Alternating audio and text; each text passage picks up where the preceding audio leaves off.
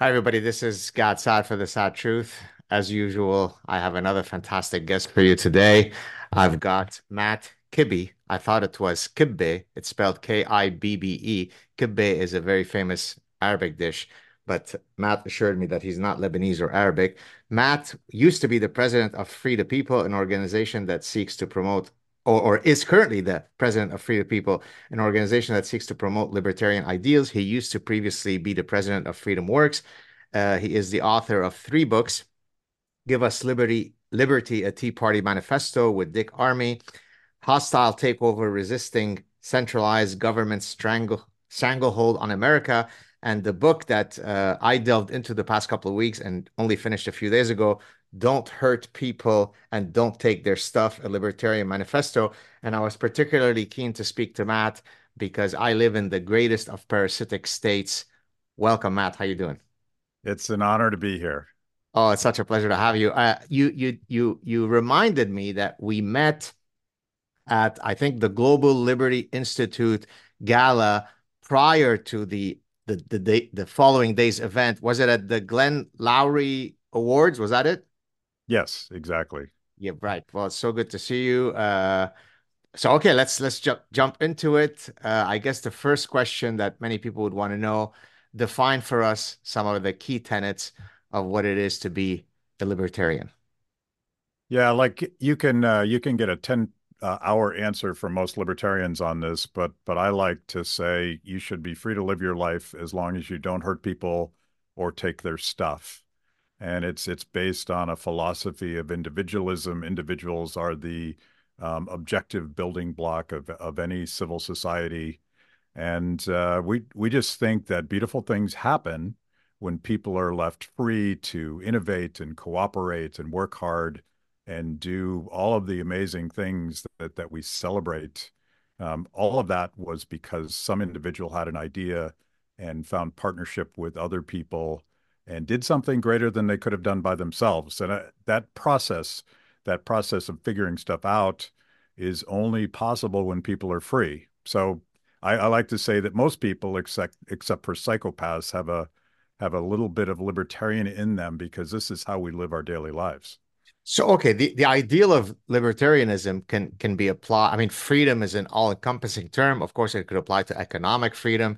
It could apply to political freedom, to freedom of speech, to uh, being free from intervening in uh, foreign lands, and therefore you become an isolationist. What does the term freedom encompass when you're talking about libertarian ideals? So there's there's sort of two sides of the same coin, and I, I think part of part of it, and I, I certainly quote her in my book, and I was very inspired as a young man reading Ayn Rand um, her half of the libertarian coin is all about um, my right as an individual to control and define and live my own life. And and she, of course, was a refugee of the Bolshevik Revolution, a young Jewish girl that that fled to the United States, gave up everything in order to do that. So hers was that primal scream that um, you don't own me, I own myself, and I'm going to make my own choices. The other half of that, which I don't think is in any way unrelated, is the part where free people choose voluntarily to cooperate and and through cooperation you can achieve some of these really profound values that I think make the human experience interesting. Ideas like respect, ideas like trust, ideas ultimately like love these these are like the highest achievements that that an individual can find and that's that's only done in cooperation with with other people. And i think some libertarians are guilty of of de-emphasizing that that that community that comes when when people are free to live their own lives because we we are social creatures. Um, even even libertarians I mean, maybe there's a few who aren't but uh, we're social social creatures as well and and the really beautiful things that happen when people are free are are something that's that's greater than anything we could accomplish on our own. And and that in no way undermines the principles of individualism. It's just it's just the logic of that extended to how we organize as as communities and as as societies Very interesting. I, I, just want to tell a tangential side story about Ayn Rand, and then I'll I'll come back to sort of more substantive, media issues. I was actually, I think it was the trip where we met at the Global Liberty Institute. It was on in that trip.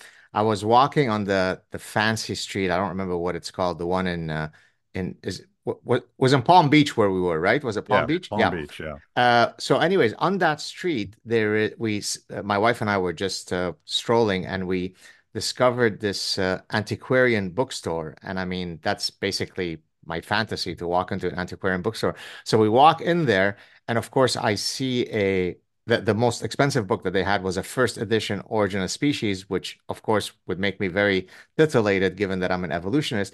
But then there was another section that were all first edition, and I think some signed copies of the various books by Ayn Rand.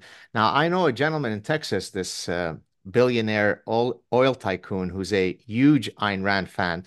So I call him up after I, we had left the place, and I said, "Hey, uh, this is a story. What do you think? Do you want me to try to connect? He goes, Well, why don't you go buy them for me? And of course, I'll pay you back, which kind of make me chuckle because it's the, his his what he suggested could only come from the mouth of a billionaire who thinks that as we're walking to the beach, I just happen to have maybe fifty or sixty thousand dollars laying around that I can pay it for him. So, anyways, I don't know if you would know who that oil tycoon is. I, I'm not going to mention him, but a huge fan. I'm not sure if he ended up buying those those copies. But if you are interested, there are first editions in Palm Beach ready for the taking. Anything you want to have a? Go ahead. I have a, I have a suspicion who that is. Um, and I should point out, and this makes me an extremely weird person. One of the most romantic books my wife ever got me was not a first edition signed copy of Atlas Shrugged, but uh, it was it was signed by Ayn Rand, and it it meant a lot to me again because like this this was uh, this was the first uh, Anthem was the first book I read as a 13 year old that sort of turned me on to this entire philosophical uh, exploration. Yeah, so I, I want to talk about your your trajectory, which you just kind of hinted at when you were 13 and first were exposed to Rand's work. So some of the other people that I, you know, I was already familiar with, but in reading your book, it kind of I got re-energized and sort of saying, "Oh, I got to dig deep into these guys." Of course, there's one. Is it? Do you say Mises or Mises? Mises, Mises, Mises. which I, by the way, I cite him in the Parasitic Mind in a in a in a different context, uh, and then you've got Hayek, and then you've got more recently uh, Rothbard. So these are some of the main guys that we might think of when we're thinking about you know libertarian philosophies. Are there any other folks that, if we're trying to create kind of a genealogy of that thought, uh, who, who might other people be that we might be missing here? If you dig into the footnotes of, of Hayek and Mises, you're going to find uh, some continental philosophers who are fairly obscure, but absolutely the Scottish Enlightenment philosophers, um, particularly Adam Smith, but uh, the whole host of of guys that were writing in that milieu that that Adam Smith was writing in. And and this book, by the way, is is my um, very serious attempt to translate the entirety of the theory of moral sentiments into a tweet and this is back when tweets were short, so it was uh, it was a, heroic effort, but I think I mostly captured it. There might be some nuance lost. Got you. Uh, so with with other, I think Edmund Burke would be part of that gang, correct? Sure. Yeah. Okay. So 13 Oh, years by old. by the way, uh, Jerry Garcia, I absolutely needs to be part of that mix. Oh yes, the the I I, I saw your whole uh, ode to the Grateful Dead. Uh, I yes, I got you. Uh, so okay. Oh, and of course, uh, Rush, fellow Canadians. yes, Have have I yes. sur- One of have I surpassed the the Rush singer singer as the the most impressive Canadian, or is it Jordan? Is it that bastard Jordan Peterson, or where do I rank amongst illustrious Canadians? um, I, I I think I would put all three of you into this category. Um, You're I, being I too guess uh, kind. yes, I guess I'll put Neil Young in there, but uh, he's he's gotten a little bit uh, goofy in his old age. Got you. So no, so no Justin Trudeau, I presume. No, not at No. all. Okay, so you're 13, you get into Ayn Rand, and then take us through your uh, intellectual development from there. So I, uh, when I was 13, I, I bought a, my first Rush album, and you know, back then you couldn't you couldn't just order things online, and you couldn't search for the kind of music you liked, and so I haphazardly heard this. Um, someone else was playing it, and I went to the record store to find the album I wanted. Of course, they didn't have it because old school bricks and mortar stores didn't really have what you wanted. So I bought 2112 because it had this cool um, cover on it. I'm like, that's cool. I'm going to listen to it. And and I was devouring the music. And back in the day, you would open the uh, liner notes on the vinyl record case and you would read about the band, you would read the lyrics, and and there's you know the the first song suite of 2112 is is borrows liberally from Ayn Rand's little novella Anthem. And at the bottom of this, it says, dedicated to the genius of Ayn Rand. And I'm 13. I'm like, who's that guy? Who's that dude? Um, and then I forgot about it because I, I love the music, but the name was weird. So it stuck in my head. I found uh, maybe weeks later, I found an old beat up copy of Anthem at a garage sale. This is how ideas used to spread. It was it was quite accidental. And I, of course, devoured it and I set out on this course to to find her other books. That particular book was so old that that Atlas Shrugged hadn't been written when when that particular book was was um, published. So I I went and found The Fountainhead as the second book. Eventually, you get through her nonfiction books, and she's the one that told me as a teenager, you you need to read Ludwig von Mises if you want to understand economics. So this this was my sort of intellectual path. I was a very introverted, uh, dorky kid who was quite shy. So I just read a bunch of books, and I discovered um, through trial and error that that quoting Ludwig von Mises and Ayn Rand to uh, women, hoping that they would go out go out with you, was a tragic mistake. It did not work. But you are, if I remember correctly, in meeting you, you are tall, correct? Yes, I'm six one. Well, there you go. I, but then again, most people to me are tall. Certainly, most men from the United States. In in Mexico, I'm the tall one, but anywhere else, I'm the short one. So you weren't able to compensate in reading, in in citing those guys by your height. That didn't work out the calculus. I will say that the first woman who I was interested in that wasn't um, scared away by me offering her a book to read is my current wife, Terry. So she she sort of passed the the dork test or whatever that test was. um, it's um, I was not a romantic, but but these ideas, like you get you like when you get turned on to ideas, you just become obsessed, and that obsession is is uncontrollable sometimes. So then you you went to university where you know that that interest flourished. What then led you to decide? I think you had, if I'm, you'll correct me if I'm wrong, but you had started graduate school, but then left it. Is that is that correct? Yeah. So, so what so happened to, there? So um, I was I was actually editing the academic journal called Market Process at George Mason University. George Mason is is one of the best places to go in the world if you want to study Austrian economics. And um, I I discovered, and this this might resonate with you, it might trigger you. I discovered the the petty and vicious nature of of the politics of tenure, and it was it was a real turnoff to me. Um, I again, I'm young and idealistic, and I think we're we're exploring ideas together, and we're going to lift each other up. Um, it, it, wasn't like that at all. So the irony is, I I eventually uh, got away from my academic pursuits um, to go to Washington D.C. and and get into politics, which is the irony. Academia was too political for me, so I I got a job at the Republican National Committee as their chief economist instead. So that logic may not make sense unless you actually have been in a university and understand just how how um, awful it can be. Given that you, I, I actually have something to say about uh, the machinations within academia. I, I could spend probably ten hours talking about that, but I'll mention one thing that I think does have a link to George Mason in a moment. But uh, given that you, you know, you've lived a life, a cerebral life, notwithstanding that it wasn't, you know, in academia, have you ever entertained the idea, hey, I think I could probably go back now to graduate school and polish it off, or there's absolutely no interest in doing that?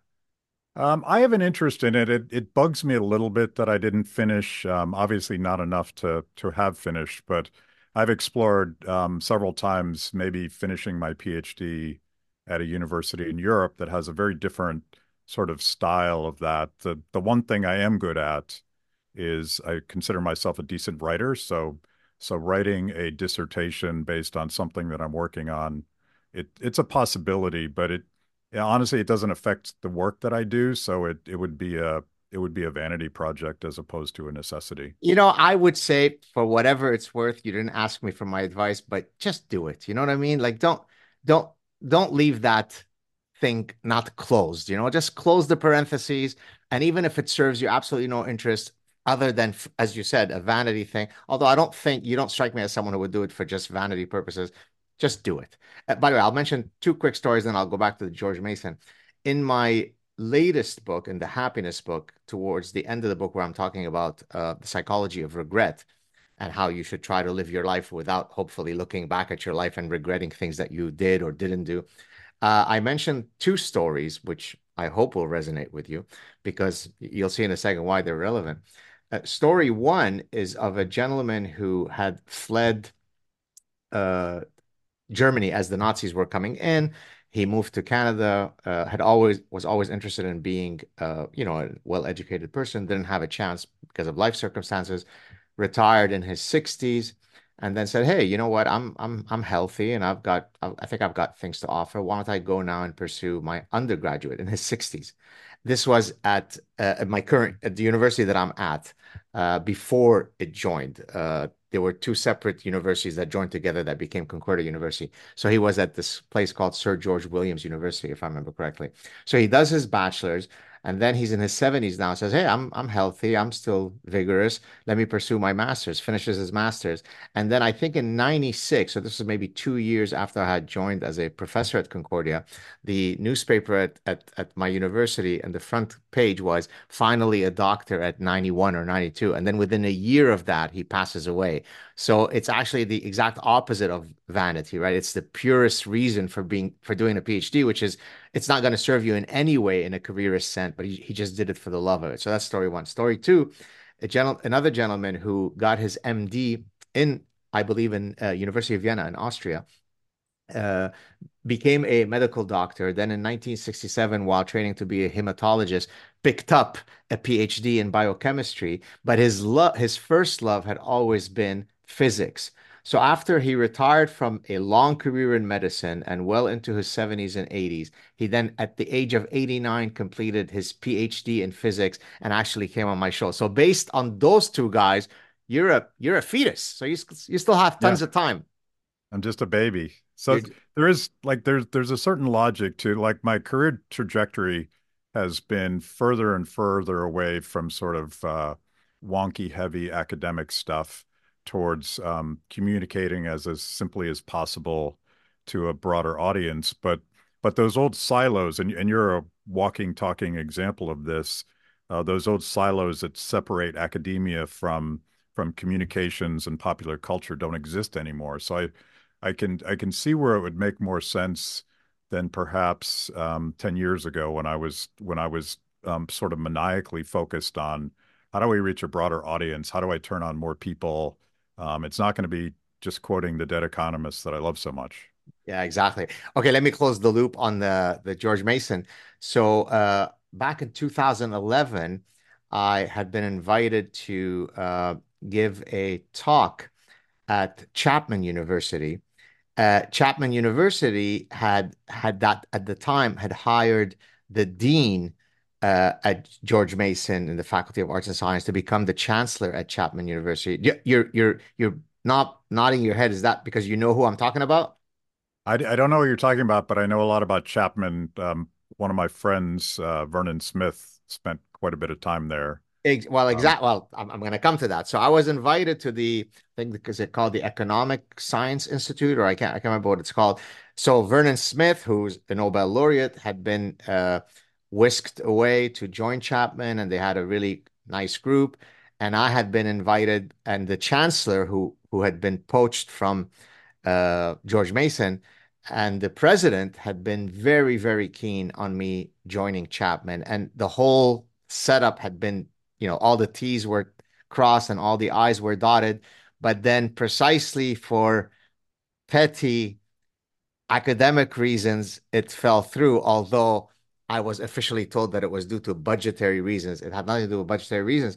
And that has always been a very sour point because I thought I thought that, you know, we, we had finally made it to the to the promised land, meaning Southern California, and at the last minute it has been whisked away. So you're you're exactly right that your disdain for the political backstabbing in academia is, is certainly not pretty. Uh, do you want to add anything to that, or should I move on to the next question? Uh, just very quickly, I'm remembering one of the, uh, I won't name names, but uh, one of the places I was considering was in London to finish my PhD. And this is back when I'm still a Tea Party guy, and cancel culture was was a big thing there that I hadn't, at least wasn't on my radar screen yet. And and I thought, like, if anything, it might be a little bit prestigious to have this guy who writes these best-selling books be part of your program. And he was scared. He thought that it would draw undue attention to his department. So that that obviously never materialized. Well, I tell you, I, I often call academics a, a new species uh, that is a, uh, an invertebrate castrati class, meaning not only do they not have spines, they don't have testicles. And it, it it's so grotesque because the, the the mechanism of tenure is precisely to make sure that if you were otherwise cowardly by disposition, well, the mechanism of tenure can now serve as the courage that you need to compel you to speak out because by definition you can't be fired. And most academics if you go boo they suck their thumb and they go into a fetal position. Uh, i find that so grotesque because it, it would be so nice in the same way that we select navy seals on their physical abilities on their bravery. It would be nice to have intellectual navy seals in academia but we certainly don't select on bravery well, the the the solution probably isn't within academia. In in my sense, you would have a opinion about this. It's got to be sort of breaking those rules from the outside in and forcing these old tired institutions to either follow or die in the process. And I think I think again, like the fact that that there is now a place where young people can um, I make up a word called self-curriculate. You can actually find the ideas and the thinkers and the books and and the explorations that you want and and you can do that regardless of who you are regardless of whether or not you're the right right race to get to get into Harvard um, you don't need permission anymore and I think I think that might either discipline these old tired institutions or just put them out of business I think the only uh, uh, obstacle that I see to what you're talking about which is that now you know knowledge is truly democratized, right? You you can pick your 20 top professors in any field and go to their lectures online uh, and and learn in ways that you couldn't have imagined 15 years ago. How do we deal with the imprimatur of the credentials? How, how, is there a way for us to solve that? Um, that's that's going to require like the first brave few. You, you know, Peter Thiel sure. has spent years encouraging people not to go to college and to go straight into innovation. Um, it's you, you, need like uh, first generation people that are going to stick their necks out and do that and make it normal so that you know when you go out there to get a job, um, it's not just assumed that a that a degree from from an accredited government approved university is the best way to judge someone's ability um, but it's it's it's a it's a cultural institutional shift that requires somebody to go first. Right. Uh, you know, I one of the things that uh, I've been most disappointed in my academic career, and this is now my 30th year. I can't believe it. My 30th year as a professor, uh, is that I thought that more academics would be intellectuals, and they're not. Right. So uh, I think you, you, exactly understand what I mean. So, so think about the old, you know, continental European public intellectual who could talk about the philosophy of aesthetics if you want, who could talk about formal logic if you want, who can talk about Austrian economics if you'd like. He may not be an expert in any of those, but but that person is a well-rounded intellectual that can speak intelligently about a broad number of fields. Christopher Hitchens might be an example of that, even though he didn't have a PhD and he wasn't, of course, an, an actual academic or a professor. I find that academia has become very much careerist oriented so that when I go to when I first started going to conferences, all these you know super fancy academic conferences, and I would try to engage people with ideas, I I found a lot of them bafflingly shallow, right? Because they knew how to play the game. I need to publish a certain number of papers. And okay, of course, that's important. You need to be productive. You have to push the research frontier. But can we just go for a coffee and talk about some idea? And so, in a sense, I could be reading your book, Matt, and you can exude greater intellectualism than some of my psychology colleagues who've published 100 papers who once you ask them about anything short of what they publish on they're babbling fools yeah, performative technocrats. And it in, in that way, it's like the bureaucracy in academia feels almost exactly like the bureaucracy in government or the bureaucracy in in corporations where, you know, the performative art of of doing what you're supposed to do uh, overrules the things that you would really hope that they were capable of doing. Yeah, exactly.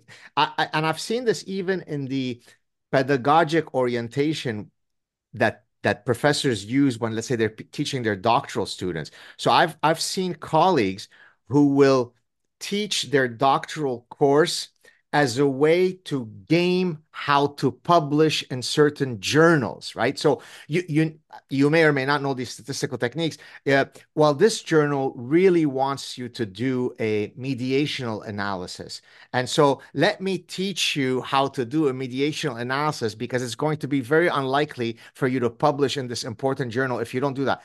Who thinks like that, right? I mean, nature doesn't abide to your methodology, right? In some cases, I might use this methodology, this data analytic technique, this, and so I always found it fraudulent in this. I mean, in an epistemic sense. I don't mean fraudulent in the sense that you're cooking the data or plagiarizing, a la Claudine Gay, but it still feels fraudulent to me because you're not saying I'm interested. Let me discover something in nature. You're just playing a game, and I despise that. And by the way. Uh, maybe to my credit, or maybe it was a fault. I refused to play that game so that I specifically chose to not publish in certain journals because then I would feel inauthentic if I simply responded to the reviewer's quest just so I can get my paper in. This this is one of the fundamental struggles with academics who are um, influenced or explicitly of the Austrian tradition in economics is Austrianism by definition is sort of um, multidisciplinary um, there's there's history, there's philosophy, right. there's psychology, there's there's all of these things that influence what we do, and the the the fetishism about making economics a science has replaced all of that with really esoteric equations that have extracted the humans and their actions out of the whole process. So it's it's very difficult for Austrians to succeed in in those kinds of uh, institutional incentives that you're describing. Yeah, no, that's that's beautifully said because I, of course, I I saw this even in my own training. So I was trained in my PhD within the behavioral decision theory framework. So, uh, you know, my doctoral supervisor, who's a cognitive psychologist, was you know was was friends with Amos and uh, Amos Tversky and Daniel Kahneman. One of my professors was uh, Richard Thaler, who won the Nobel Prize in for behavioral economics, and of course that approach to decision making is, to your point, is so radically different from the ultra mathematical folks. Now, by the way, it's not as though I'm intimidated from mathematics. I come from a mathematics background myself, but I quickly realized that, as you said, the economists who were that we, we used to call them the quantoids, uh, they truly did suffer, not to get Freudian, but they did suffer from physics envy, right? Because if there's a lot of Greek symbols then holy God, I must be doing something important. But if you're doing the Austrian stuff, the synthetic thinking, the big thinking, then that's kind of wishy washy bullshit. You need to show me a triple integral for this to be meaningful. Exactly. Exactly. And do, do you feel that that's, you know, has there been an autocorrection uh, to that, or has the mathematical orgy continued unabated? Well, it, it, continues in academia, but I think it also delegitimizes uh, economics as a profession. And and the one thing that's even funnier than than lawyer jokes or economist jokes, because you know we've we've become a laughing stock because they have created this belief that there's some sort of mathematical formula to figuring out the inputs and the outputs, and if you do all of these things, and and by the way, we're having the government do all those things to manipulate the economy, we will get X plus one. And of course, they're always fundamentally wrong about everything. And and part of it is is that pretense of knowledge. This is a Hayek quote, the pretense of knowledge that goes into the the scientific uh, pretensions of of fake economics. So I didn't know that term from Hayek, but I'm going to link it to one of my former uh, professors for a year-long pro seminar in cognitive studies in my PhD. Uh, has a paper on the illusion of explanatory profundity. And the idea is, I mean, exactly that point. So, so I, I then applied that concept to the brain imaging paradigm. The idea is that people, when they see a you know a, an image of the brain in a paper with all these colors because it, it corresponds to the different lit up regions of the brain it just feels sciency right? Whereas if i didn't have that image even though that image doesn't predict anything it has zero explanatory power to anything but it just feels sciency right? So with one of my current doctoral students uh, who's kind of lagging his feet if he's watching right now or listening, uh, we're looking at how something is packaged affects how sciency it feels. So, so you're using these completely irrelevant cues, whether it be the triple integral or the nice brain image, to signal that this is very rigorous when in reality it's explaining nothing. Yeah. Yeah.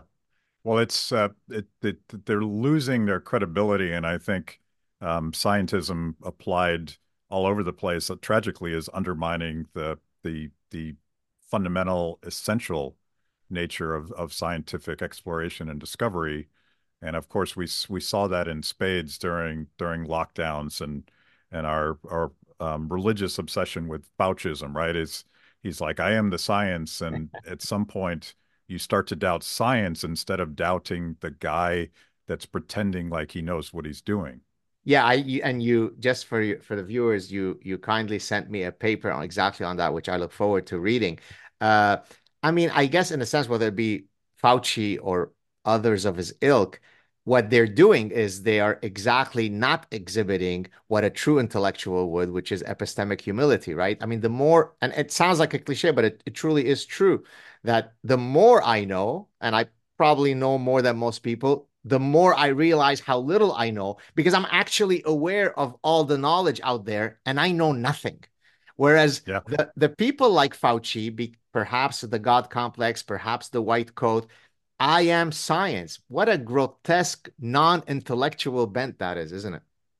Well, he's and he's this goes back to the academic disease that we're talking about, but it's it's sort of built into the process when it comes to government action and government bureaucracies and and all of these these arrogant um, people with so much um, arrogance that they think they can redesign a complex social order. And and this this is one of the fundamental libertarian critiques of of central planning, generally of of government attempts to to redesign the economy is they just don't know enough and they couldn't possibly know enough because the whole purpose of an economy it's not a place it's not a thing it's this process of of people figuring stuff out and taking all of this dispersed knowledge and, and bringing it together in in a in a world that is in real time radically uncertain. And if you pretend like you can redesign that from the top down you're going to have um, small and catastrophic um, human disasters. Um, ultimately this was the austrian critique of of central planning and and we've seen it play out again and again but we're still having the same argument what, what was there something? I mean, I've I've often asked the following question as applied to the ancient Greeks, where I ask, say, a classicist, what was there in the water that make the that made the Greek miracle possible? Uh, and of course, there are several possible answers that one can give. Uh, so, similar question: What was in the water that made the Austrian way of thinking when it comes to these issues uniquely different from other traditions? Well, it it um, I'll I'll make up an answer that I think is mostly true. Um, they come from starting with Carl Menger, who's who's a um, an economist uh, living in Vienna, Austria. Ludwig von Mises, inspired by him and some of his students, becomes part of the Vienna Circle, the I was going to ask about that. Okay, good. yeah, famous interdisciplinary um, hangout where, for whatever reason, some of the smartest people in history are gathering together and having arguments and getting coffee and hashing things out. Look at this guy. M- Sorry, I don't know if you know this guy. I, I know his name, but I don't know him that well. Oh, you should read his stuff. It's absolutely mind-blowing. Kurt G Gödel. Go ahead. So, so this is all happening, and um, um, in the middle of this, um, this guy Hitler decides to take over Austria, and Ludwig von Mises has to flee to the United States. Um, Hayek flees to the London School of Economics, and and all of that that interdisciplinary stuff is is kind of halted in its tracks um, to be picked up in other places, but it's probably never quite the same. So I think there was probably that that magical moment where um, intellectual life was as it should be where people were willing to put their ideas on the line, willing to have that conversation, willing to listen to people from other disciplines and and figure stuff out. And I think I think that's where the interdisciplinary nature of of the Austrian school comes from. Oh, I mean, you're you're you're you're you're you're speaking to my heart because I'm probably the epitome uh, to, to to to to my detriment in academia, the ultimate interdisciplinarian, and that I've you know published in countless. Dis I mean, I've published papers on psychiatric disorders in medical journals while housed in a business school, right? I mean, I, I have a paper on Munchausen syndrome by proxy and a Darwinian analysis of that. What does that have to do with consumer behavior and economic decision making? Eh, nothing. But I didn't care because it it the the problem interested me, and I said, "Oh, I think I've got something hopefully interesting to say about this," and so I went for it. Now, the same university that I mentioned earlier, Chapman, uh, a few years after the first foray of trying to hire me, tried to hire me again. And one of the problems that they had with me was that my research, while great, I'm using their word, while, while wonderful, was seemed too scattered because I had given a talk where I demonstrated the number of different places where one can apply the evolutionary lens. So, by definition, I had structured my talk as one that traverses many disciplines to show that the evolutionary lens can kind of unlock the mysteries in many fields. They viewed that as a detriment because you have to be a hyper specialist. It's it's grotesque, Matt. And, and by the way, the the other the other factor I think that goes into Austrians and perhaps um, might very much reflect where where you and Jordan Peterson have found yourself. Um, the Austrian school was also defined by the events that that consumed all around. Um, fascism and Hitler on one side, um, Stalin and communism on the other side, and here you have these these classical liberals who believe in in free people and free markets and and the free exchange of goods and services and ideas and everything else uh, surrounded on all sides. So I think um, if you look at um, Mises' early work on money and then his critique of of the failure of central planning, and then Hayek's entire um, project was really a response to central planners, not just socialists, but uh, John Maynard Keynes, who thought he could ma manipulate the economy through macroeconomics. Um, so, so what they're known for is their critique of the failures of, of government planning. And that that of course attracts a lot of libertarians, but there's there's the methodology and the the intellectual tradition, but there's also the circumstances that force them to explain why these were really bad and anti-human ideas. Very interesting. Uh, of all the different intrusions that a government can can commit, and maybe it's difficult to come up with a hierarchy. The one that probably has caused me the greatest amount of pain, and most recently over the past few years, as the book royalties of my highly successful books have come in, is taxation, right? I mean, until the book royalties, I mean, I, would written previous books, but they, they, they, hadn't been so massively successful that it it it caused a, a psychological existential pain. And when you're paid as a professor, when the taxes are taken at the source so that you only see half of it right away, then that's a way for you to psychologically kind of swallow it. But when you get the money and you take ownership of it in your bank account, because it's not taxed at the source because my publishers are American, so they send me without taxation. But then under the mechanism of world income, Canada and Quebec take you could go on Jupiter and and make money there. It's it's Quebec and Canada's money. So because I had already exceeded a certain uh, threshold of what my income was, my additional income was taxed at 58%. So that now there is something unique, Matt, and you'll agree as a, a successful author yourself, there is something unique. All taxation can be very painful because all people work hard for their money. But royalties are unique in that they are part of the collective knowledge that humanity built. That's why Ireland doesn't have taxes on art creation and on book royalties because they recognize that that's a unique thing. Whereas in my case, I only have 42% rights to my neuronal firings, to my personhood. So I work from January till about September for the government. And in September, the government says, now you keep your money, but not really, because the 42% that you can keep if you spend anything with that 42%, we tax you at 15%. How is it that people tolerate this? Now, before before you answer, I'm going to answer it for you. Could it be that the parasitic state rests on the premise that it requires suckers like me to to fund the rest of the Ponzi scheme, whereas most people benefit from the parasitic state, and therefore they're never going to speak out against it. Go ahead and write other good books, Jew boy, and give us the money. The um the the the fact of the matter is, and this is a, a favorite libertarian slogan, taxation is theft, and vulgar democracy, where 50 plus 1 of the population gets to do whatever they want to the other 49% is is just outsourced theft to a third party. And it's it's hard to explain this to people because we've been conditioned to expect the government to do x y and z and there's all these these uh, salacious promises that they make us when they're trying to get our votes.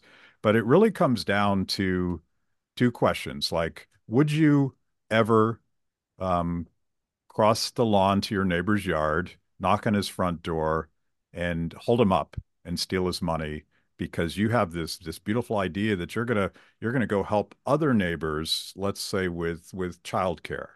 Um, you would never do that, and yet when you go to the voting booth, you do the same. You you actually do hold up your neighbor based on some promise that some politicians going to make, and and this is this is a core question about the organization of civil society. Do we use cooperation and respect and trade and and all of these these beautiful things that we aspire to do or do we use violence?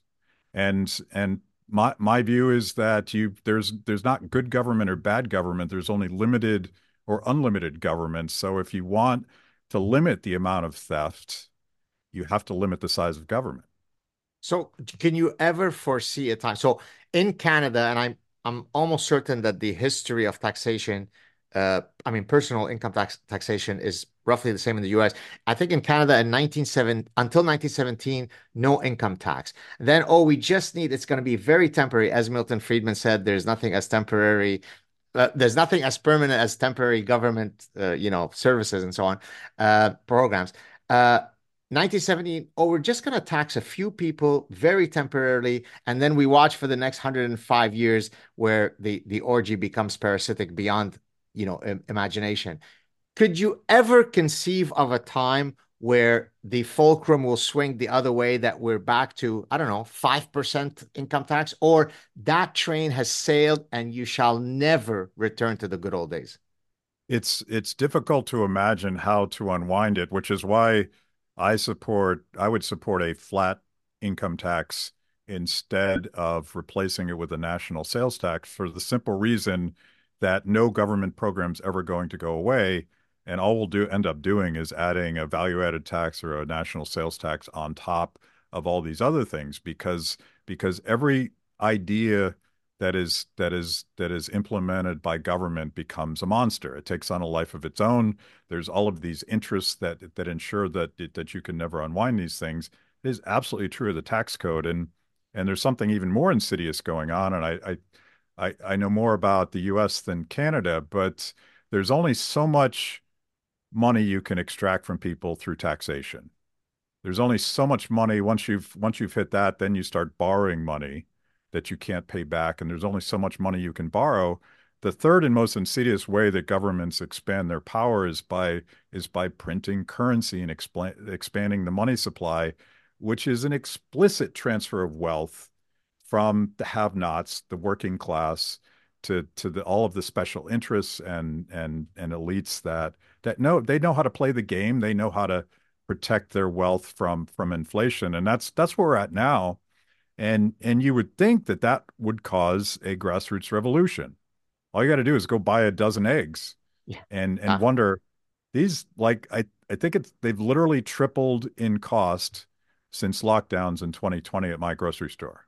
yeah. Uh, this should be a revolution because they're stealing your money, but it's it's hard to see, right? It's it's obscured by the complexities of of of money and and financing and all that stuff. So so no, I, I would be I would be pessimistic about this, except the possibility of of the emergence of crypto technologies and cryptocurrencies as as Hayek would have said as an end run around this top-down system. I think that's why people like Elizabeth Warren are going bananas about Bitcoin because they know that that that the these these sorts of technologies completely undermine the Ponzi Ponzi scheme of tax, borrow, spend, and print. Do you, so earlier I said that one of the reasons why people may not fight back against very high taxation is because they the the, the net benefit to them outweighs whatever they pay in taxes. I think in Canada, 40% of people don't pay, I think, federal income tax. And it, you know, the, the, the the histogram of how much the top people pay is just it's just outland it's unbelievable. It really and then you hear people saying oh but you, you know why don't you pay your fair share? Why do I have to pay 25 times what you pay for the exact same server? What's the moral? Well it's just the psychology of envy. It's the psychology of resentment. Why do you why did you write the the, the great books that sold a lot whereas I didn't? And therefore give me your money. I, you owe me that money but is there, could it also be beyond what I just said? Could it be that most people feel helpless to be able to, in any way, alter the Goliath that's moving? I mean, what's my voice going to change? And therefore, let me just go on in my little life because it is what it is.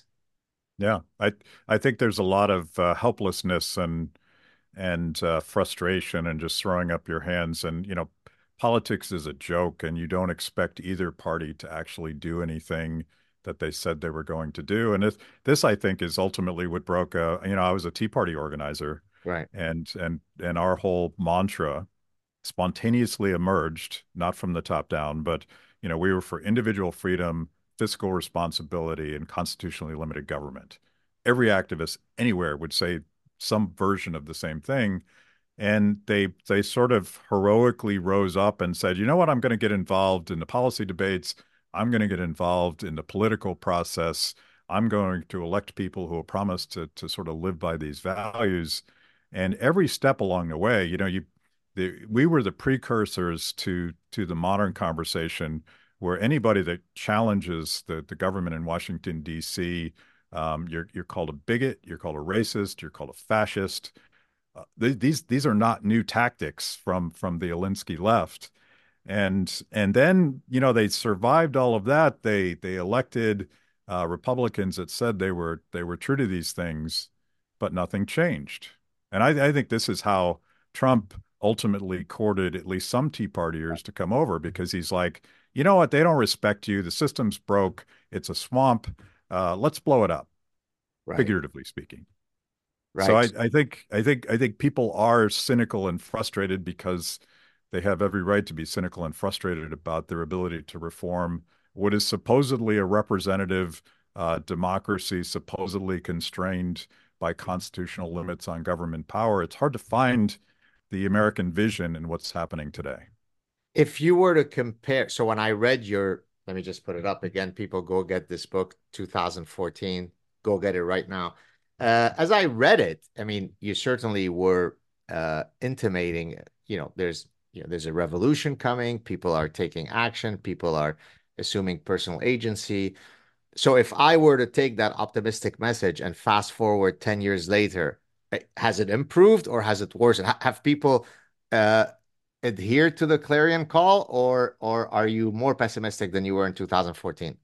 So it's um and I, there's a there's a chapter. It's been a while since I read it, but I think there's a chapter called "The Right to Know," and I'm I'm very um, optimistic about the democratization of of of knowledge through technology. Um, completely not anticipating, although I I describe the problem as like the the problem with all of these beautiful technologies is one, they're incredibly liberating used the right way and two, they're an incredibly dangerous way that the government can control us. And what we've seen, and I think I'll even draw some optimism out of this, but the insane amount of granular censorship to come out of particularly the um, I'll call it the defense industrial complex, the intelligence industrial complex, tells me that people with the freedom to figure stuff out on themselves was an existential threat to the I'll call it the regime. This is a, a, libertarian word, but I don't know what to call it. But the machine, right? The like you have this in, insanely expansive government power structure, and they're actually going in and dictating to Twitter employees, "Hey, this guy just told a joke about about a politician. That we have to stop that." Um, it tells me that they're scared, and right. it tells me that um, um, Elon Musk is is it has to be a hero in this story because he blows the lid off of this. And there are now um, plenty of, of new places where people can discover this process. So I, I believe in the wisdom of crowds, and I believe that these technological tools are are very much a good thing, but the government has weaponized them against us, and we have to figure out how to solve that problem. Right. Uh, speaking of Elon Musk, I just today I retweeted. Someone said that uh, someone had uh, nominated him for a Nobel Prize, and I retweeted and I said I I second that. And as soon as he bought Twitter, I had gone on record. I think I put out a, a clip on my channel where I said that of all the great initiatives that he's been involved in, and that's more than probably 10,000 men put together, uh, none will come remotely as historically important as him having opened up the public square. Uh, so I'm assuming, based on what you said, you would uh, wholeheartedly agree with that uh, premise. Yeah, I would endorse that. But you can also see um, this gets back to somebody has to go first. And, and in a lot of ways, Elon Musk has gone first and he has an insane amount of FU money yeah. that, that protects him to a great extent in ways that it wouldn't necessarily perfect, protect a, a college professor. Right. Um, but but just look at what they're doing to him. Like um, all of the attacks on on him and his contracts with with uh, with his companies and you know Biden himself saying we got to investigate that guy. The intimidation is real, yeah. and he just happens to be. Um, it looks like he's tough enough, but he's definitely wealthy enough to sort of fight that machine. But it's a it's a it's an amazing thing that normal people probably don't um, want to bring that that sort of uh, weight down on their families, right? But that's why, by the way, in, in the parasitic mind, in the last chapter, I I say, you know, activate your inner honey badger. And the reason why I do that, the reason why I use the honey badger, and, and some of my listeners have probably heard me explain this uh, on a few occasions. He, he don't he don't give a shit. He don't give a shit, right? So you see when you know the reason why people like Elon Musk and Donald Trump are so intimidating because well, what's more intimidating than an animal that if you sting it, it keeps walking. If you bite it, I mean, the, I don't know if you've ever seen this footage. There's a footage where a constrictor has completely suffocated a, a honey badger. The honey badger finds a way to get out and escape when it's like literally almost dead. The instinct, instead of now running as far away from the massive constrictor, it says, I'm going to kill you. It comes back, kills the constrictor. There are jackals coming that are trying to steal what he just killed. He fights off the jackals. That's Donald Trump. That's Elon Musk. You may like them, you may not like them, but God damn it, you're going to respect the fact that they're honey badgers. Yeah. And that's like uh, in a very different sense. Um, uh, somewhere in my book, I quote probably my favorite quote from Ludwig von Mises about the entrepreneur. And the entrepreneur is that guy that looks around the corner of history and imagines a better future. You know, maybe it's a product or service or, or whatever it is. And all along the way, the, masses are mocking him and laughing at him and trying to stop him and trying to marginalize him. Um, that that's what we need, but that's always what um, American culture has been about. That like our founding was an impossibility. Yeah. Um, but some some crazy bastard said, you know what, this this thing is important to us. We're going to do it. We're probably going to get killed, um, but we're going to do it anyway because we have this radical idea that the individual is more important than the government, and that that is a it's it's almost a um, immaculate conception kind of thing. Right. I think I think you could you could imagine a very few people brave enough in public life to stick their necks out like that. But this is how social change happens. Somebody goes first. Um, other people say, "Hey, that looks like a really good idea, and I'm not alone anymore, so I'm going to join." And eventually, it was everybody's idea in the first place. That's how social change happens. Exactly. Well, there's a great quote by uh, uh, JBS Haldane, who's an evolutionary geneticist who was also very famous for having these great quips. And I always say that my favorite scientific quote by anyone, and that's saying a lot, there are a lot of very uh, quotable academics throughout history, is one that I actually uh, put as an epigraph in the last chapter of The Consuming Instinct, my 2011 book. And what basically JBS Haldane argues is that radical scientific uh, revolutions or ideas go through four stages. I don't have the exact quote in front of me, but I'll kind of uh, paraphrase it first stage when you first are exposed to an idea oh this is such bullshit stage two well this is largely true but largely unimportant uh, and then I don't know what the third stage, and then the final stage, to your point, is oh, I always thought so, right? And th- this has the reason why I love this quote so much because it's the perfect autobiography to my scientific career because I tried to come in into the business school and Darwinize it. How do we apply evolutionary thinking to understand entrepreneurship, to understand behavioral economics, to understand my area of consumer behavior? And most people said, "What what are you what are you on? What do you, biology? I mean, if you want to do biology, go study giraffes. This you're in a business school. This is bullshit." And then of course, if you're dogged enough, if you're enough of a honey badger, if you are true to the scientific method, the evidence eventually builds up. And then the same person who sent you an email in, in 1997 and said you were a bullshitter writes you 20 years later and says, We would be delighted to have you as our plenary speaker.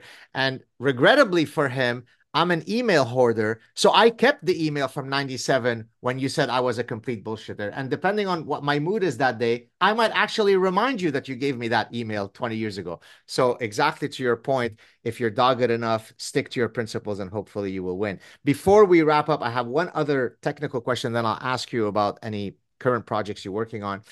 Is there, so often when I look at the literature on uh, you know how political orientation affects something. How, how does happy how is happiness affected by whether you're conservative or liberal? It's always broken up into these camps: conservative, liberal. Is there a rich body of literature that looks, for example, at the psychological profile of a libertarian? Is, is there a lot of that work? And if not, why not? Um, I think the the thing that comes to mind is some of the the work, great work that Jonathan Haidt has done on this subject, and and I'm I am not an expert on this. I'm I'm aware that the the libertarian mindset, um, the "don't tread on me," let me pa- uh, work my own path, let me fail and succeed on my own merits. I realize that that's not necessarily a normal thing. Neither is neither is processing all of your all of your world around you through through logic and and the laws of economics. Um, so I think I think we libertarians have to get better at translating our ideas into emotionally compelling stories, and that's yes, that's that's where my career has has taken me. And my wife and I started Free the People uh, six years ago now, and we really just wanted to tell stories and and and turn people on. You know, there's two there's basically two types of stories, both of which are some version of the hero's journey, right? It's either um, a horrible, uh, oppressive government that has held you back, and and you fight against that, and and you succeed or fail. But that that is a version of the hero's journey. But there's also this this beautiful version where you you create something beautiful and you do it in cooperation with other people and you you you help other people and you lift them up and and that's where progress in society comes from. Uh, we libertarians got to get a little little bit better at that second version of the story because we're very good at raging against the machine, Right, right. um, and it and it's righteous to do so. But um, there there's some really amazing things that people do when they're left free uh, to cooperate, and I, I think we need to to focus on that more to show people like if if we're the the the lost leaders out way out front wanting to shift um, uh, more power to civil society and away from from government bureaucrats. We got to show people how it works in practice, not just on a on a chalkboard. Uh, well, of course, you're, I, I wholeheartedly agree with your sort of uh, the importance of narrative. And as a matter of fact, there are evolutionary arguments that support that, you know, we are a storytelling animal, right? I mean, that's why literature appeals to us. And so, uh, and I've I've noticed it in my own writing, right? So that whenever I'm, you know, in the parasitic mind, I link it to my own personal journey. So if I want to talk about identity politics and how that's an idea pathogen, well, what better way than to show you what happens to the perfect society, perfect in quotes, that is built on identity politics? It's called Lebanon, right? And so now I can take you back to Lebanon and link you to my childhood. That becomes a very powerful narrative. So I think you're you're spot on that contrary to the mathematization of economics, people respond a lot more to to narratives than to triple integrals. Okay, last question. Uh, although of course I could keep you here for four hours. Uh, what are some current projects that you might want to tell us about that people need to know about? Uh, three things quickly. One is we've uh, we we produce a lot of uh, documentaries and and a lot of uh, stories. I still do some economic explainers because I can't help myself. Uh, my team is basically a video production cream, uh, a bunch of artists and technologists that know how to both tell a story and hopefully get people to to uh, see it. Um, we've we've gotten in the last year and a half into comedy um, because we've seen the revolution happening where where comedians, uh, starting with Dave Chappelle and Joe Rogan, uh, Russell Brand, so the list goes on and on and on. People that probably came from the left, but then then this this speech policing, anti First Amendment uh, authoritarianism coming from the left has pushed them to to sort of reconsider. It's because um, comedy is allowed to say things that that apparently the rest of us aren't allowed to say anymore, and there's a lot of power in that. So we're we're doing a lot of comedy. Um, in, in a lot of ways, I consider it a gateway drug for young people that um, are not going to sit through a three-hour podcast about um, Austrian economics, but but if you sort of plant some of those nuggets in in shorter, funner bits, um, that's a good thing. So one's called Comedy is Murder because speech is violence, and the other is called Adults Are Talking. Uh, Lou Perez, Andrew Heaton, great comedians that we're collaborating with. Another project, very different, is something that I'm working on with in cooperation with Senator Rand Paul. It's called The Cover Up, and it's a series of investigative conversations with really smart people like uh, like Scott Atlas, uh, who we were talking about earlier, like Jay Bhattacharya, like Rand Paul, um, um, probably some of the folks that did the Twitter files. But I don't think we have an answer as to what exactly Fauci et al. were covering up. I think we need to know because we need to make sure that it never, ever, ever happens again. And and I've I've structured it in a way that I don't really have an ending to this story yet because I don't know what exactly what the ending is. Um, that's going to be released. Uh, the first episode is going to be released just in a couple days.